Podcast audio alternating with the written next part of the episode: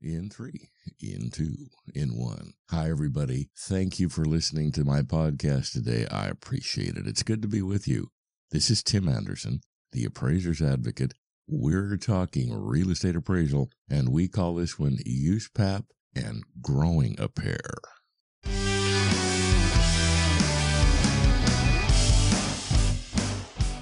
You understand, of course, it's possible to take that title two ways.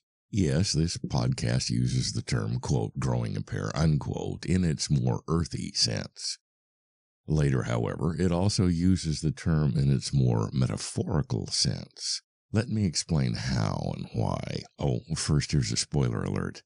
As you, quote, grow a pair, unquote, you'll find you need to transition out of the GSE into the appraisal business. Into what? Well, I make some suggestions in the second half of this podcast, but how, when, and if you transition into something else is up to you.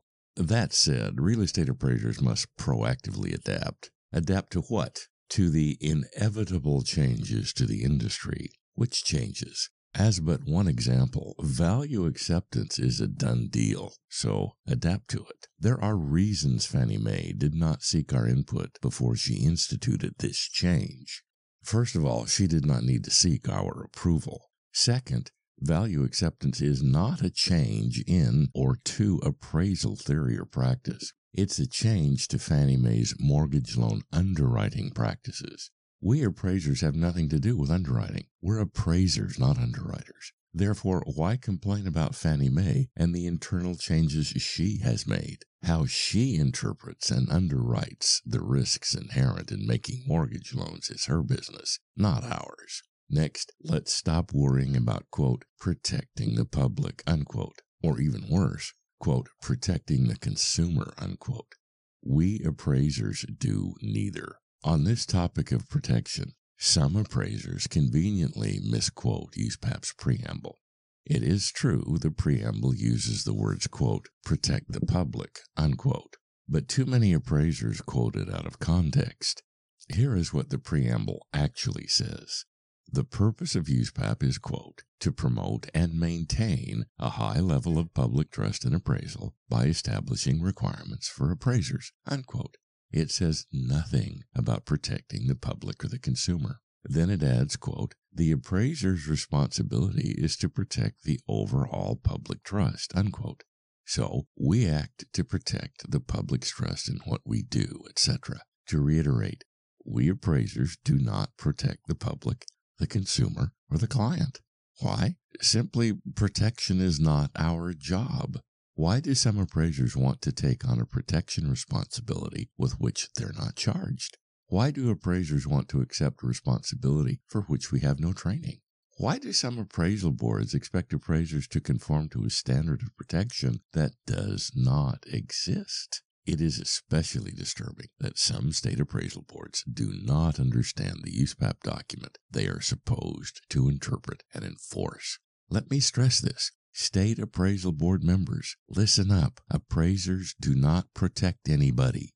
Why? Because we appraisers, by definition, are independent, impartial, and objective. We are disinterested third party observers. We broker facts. We provide analyses so our clients can make informed decisions. Appraisers are not the public's champions not its benefactors, not its advocates. There is no requirement anywhere that we protect anybody from anything. So, state boards, why do you think appraisers must protect the consumer or the borrower? Have you ever even read the USPAP document? When you do, you'll realize this is true. So please read it. Let's consider bias. Because of so called appraiser bias, there is a lot of hand wringing out there about the changes the federal government is poised to make to real estate appraisal. The ramifications of this empty need are far more important than the changes Fannie Mae has made to its underwriting processes. Appraisers complain about these proposed federal changes on platforms such as Facebook, in various online forums, on LinkedIn, in industry publications, and so forth. In reality, there is no empirical, double blind evidence appraisers are biased. Unfortunately, there is much evidence going back many years that appraisal is biased.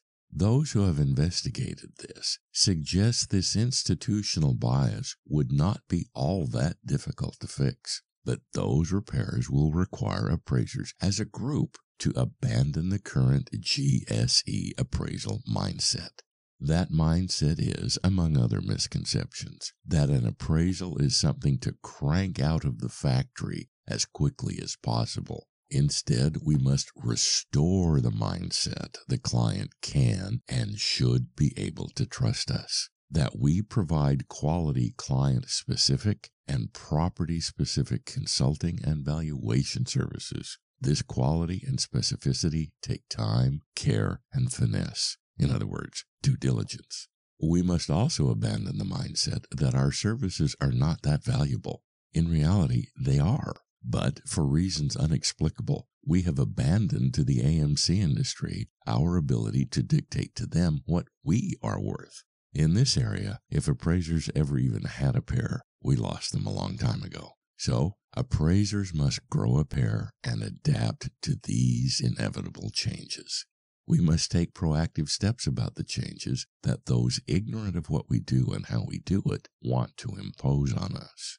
We appraisers have the opportunity to abandon our silo mindset. This is a mindset that we are alone, insulated from each other, and owe each other and the public nothing.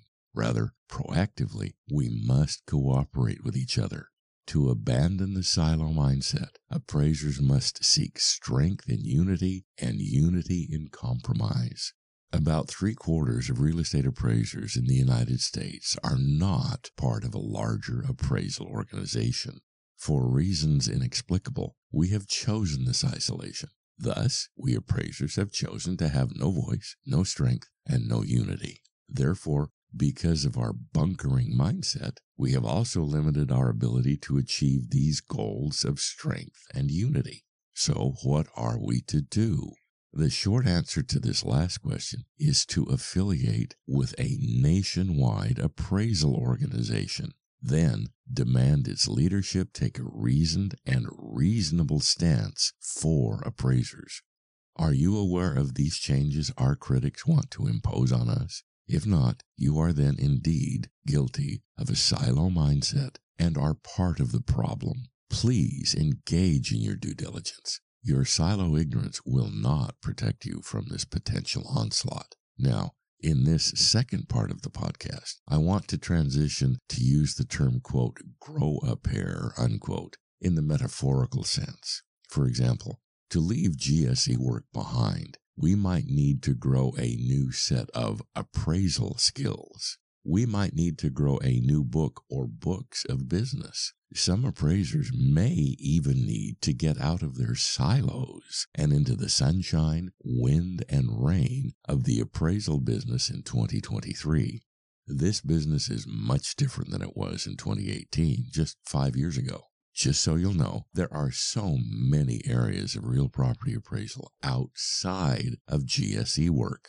While GSE work is relatively easy to enter, and there usually is an abundance of work, given the changes Fannie Mae has made, in the future, there may be less GSE work for residential real estate appraisers. This alone should be reason enough to grow new skills and new books of business.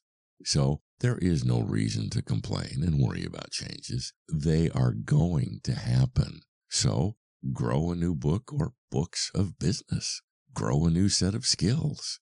Such proaction on our part can and must replace all or part of our GSE business. What are these skill sets? What are these books of business?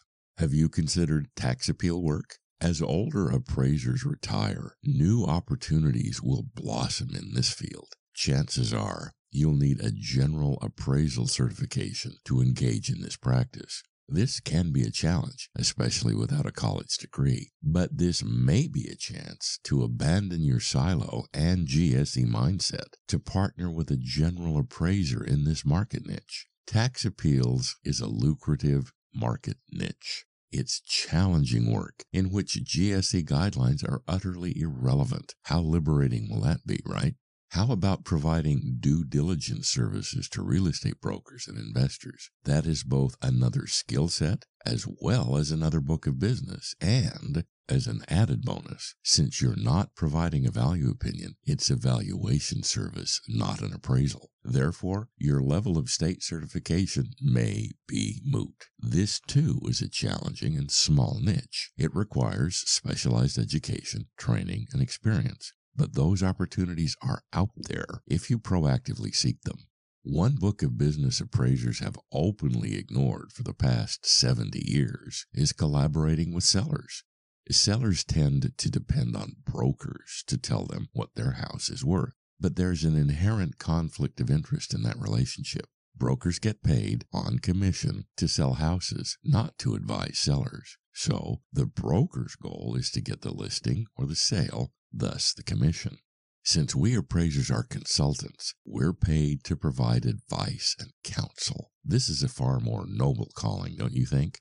So, why have we appraisers not dominated this market? Why have we appraisers ignored it to the benefit of the brokers? Perhaps this is another area in which appraisers need to grow a pair. Let's consider just one more skill set and book of business which appraisers could naturally open and master. Given appraisers' expertise with ANSI, why not make measuring houses a specialty? Buyers, sellers, investors, and even brokers need this service. And other appraisers need it too. This could be especially lucrative if you specialized in measuring large or complex properties, don't you think? So let's circle back to where we started. Appraisers need to stop worrying and complaining. We need to grow a pair. We need to stop worrying about the changes that Fannie Mae has made to her underwriting protocols. She underwrites mortgages, we provide appraisals. And besides, Fannie Mae's changes affect a relatively small percentage of the loans she'll purchase. So the impact on appraisers, at least in the short term, will be negligible to small.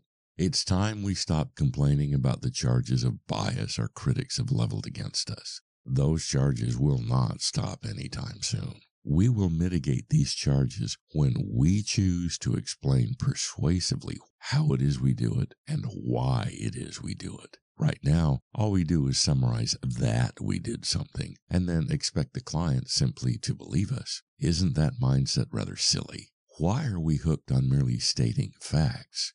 When will we transition to persuading our clients via evidence reason and logic why we're right. Not that we are right, but why we are right. Now is the time to grow a pair. We do that when we stop complaining about our problems and we start proacting to solve them.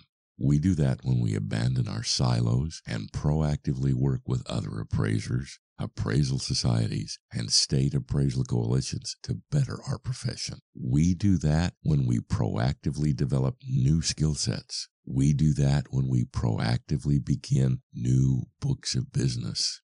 All of these avenues to greater skills and more business are open and available to appraisers right now. Are appraisers going to keep complaining? Are appraisers going to refuse to attain new skills? Are appraisers going to assume there will always be plenty of GSE work? If so, the rest of us who are willing to change and adapt are not going to drag you into the future with us. We won't accept that burden. To do so would just hold us back. In all candor, appraisers need to transition out of the GSE end of the appraisal business. Right now, there is too much competition and too few assignments. You'll transition to other areas of real estate appraisal for your own good. Grow new skill sets, grow new books of business. Are you going to sit in your silo and complain about Fannie Mae if so, maybe you should get out of the appraisal business altogether. You're just holding the rest of us back.